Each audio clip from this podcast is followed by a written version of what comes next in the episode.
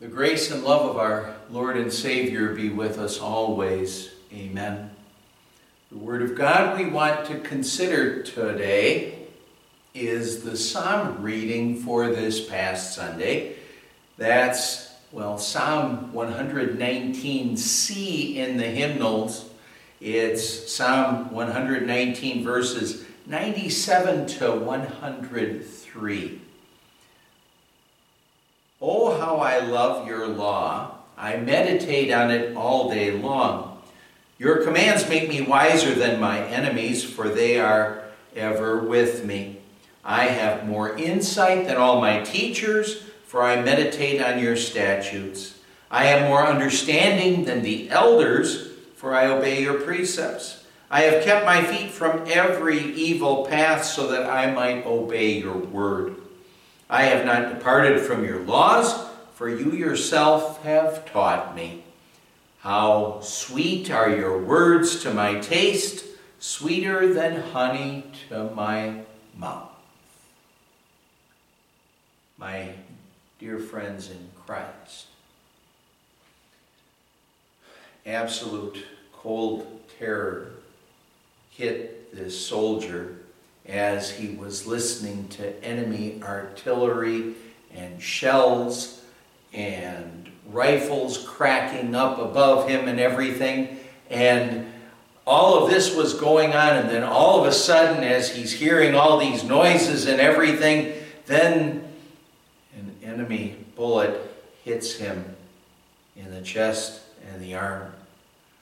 But that wasn't going to be the end of his life, because amazingly what happened is that in his shirt pocket he had a copy of the New Testament.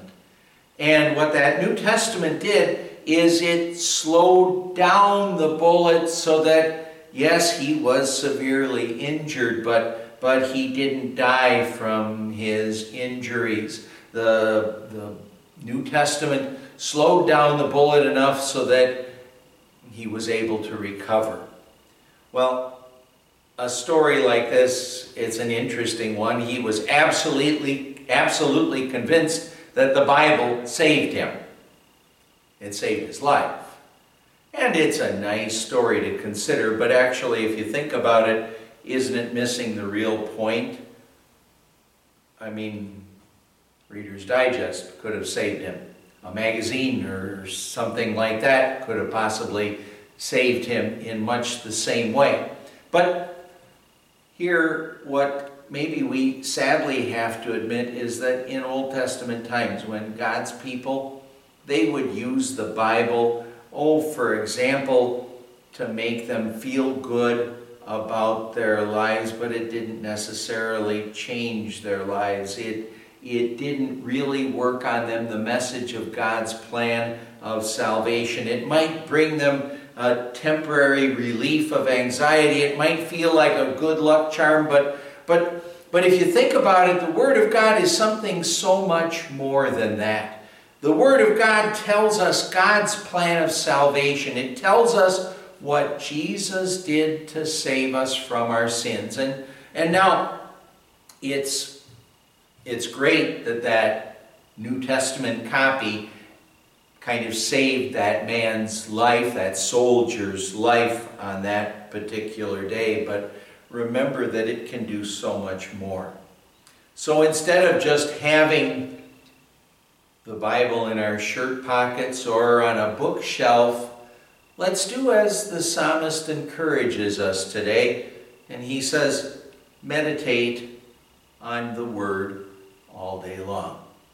Meditate on the Word all day long for all of the great blessings that it can give. Well, Psalm one nineteen, it's the longest psalm, and actually it's the longest chapter in the Bible. It praises the Word of God for all that it can do for us, and And as I said, it encourages us to meditate on the Word all day long so that we can be richly blessed by it. Well, the psalmist said, "Oh, how I love your law. I meditate on it all day long." When we first hear that verse, maybe we might be inclined to say, well, why is the psalmist getting excited about rules and regulations, the law? But, but actually here, the word law, it refers to the entire Word of God. The entire Word of God. And that's both the message of law and gospel. Law and gospel. The law which shows us our sin, and the gospel which shows us our Savior. And now see, we can love law and gospel. And maybe a picture to keep in mind to think about this is, well, wouldn't the person love a doctor if If he'd been sick, if he'd been ill for a long time, he didn't know what the problem was, and finally the doctor showed him the problem, and then after he showed him the problem, well, then what he did is he gave him the medicine or the surgery that was needed so that he could get better, so that he could go on.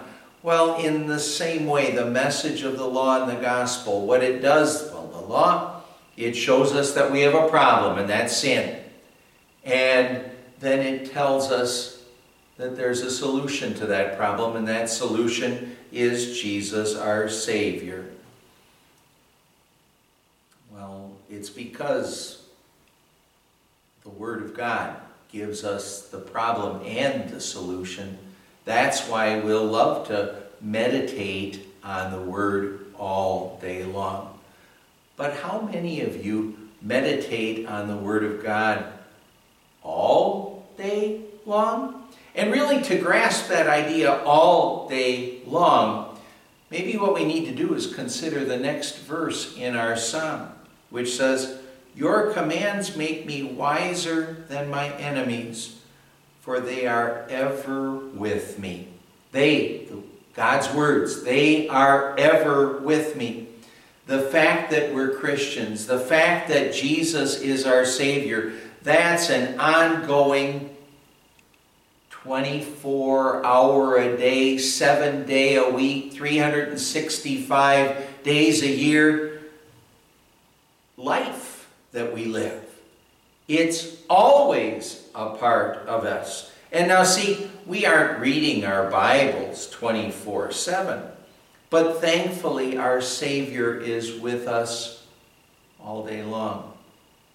And as Christians, that Word of God, the grace and love of God, it's with us all day long, twenty-four seven, well, three sixty-five, twenty-four seven. It's always with us. And then, well, as Scripture says, God is our refuge and strength and ever-present help in trouble. Therefore, we will not fear. We're safe and secure no matter what. The psalmist said, "I have more insight than all my teachers, for I meditate on your statutes. I have more understanding than the elders, for I obey your precepts. I have kept my feet from every evil path, so that I may might obey your word. I have not departed from your laws, for you yourself have taught me." When he starts out there saying, "I have more insight than all my teachers, I have more understanding than the elders," well, when he says that, it almost sounds as if he's conceited, thinking too highly of himself, but actually he's thinking more about the confidence and the hope that the believer has in the Word of God. Oh, I was talking earlier today to Ben Parisian. He's in oh, high-risk category because of his health and everything. And it was kind of interesting. I was kind of thrilled when I was talking to him because he has his physical problems. But you know what he said? He said, "I'm not afraid of that virus. I'm not afraid of that virus." And now, what is it that makes a person truly not of that, afraid of that virus or of any other problem really that we could have in this life? Well, it's knowing what the Word of God says about our Savior and His love and our way to eternal life.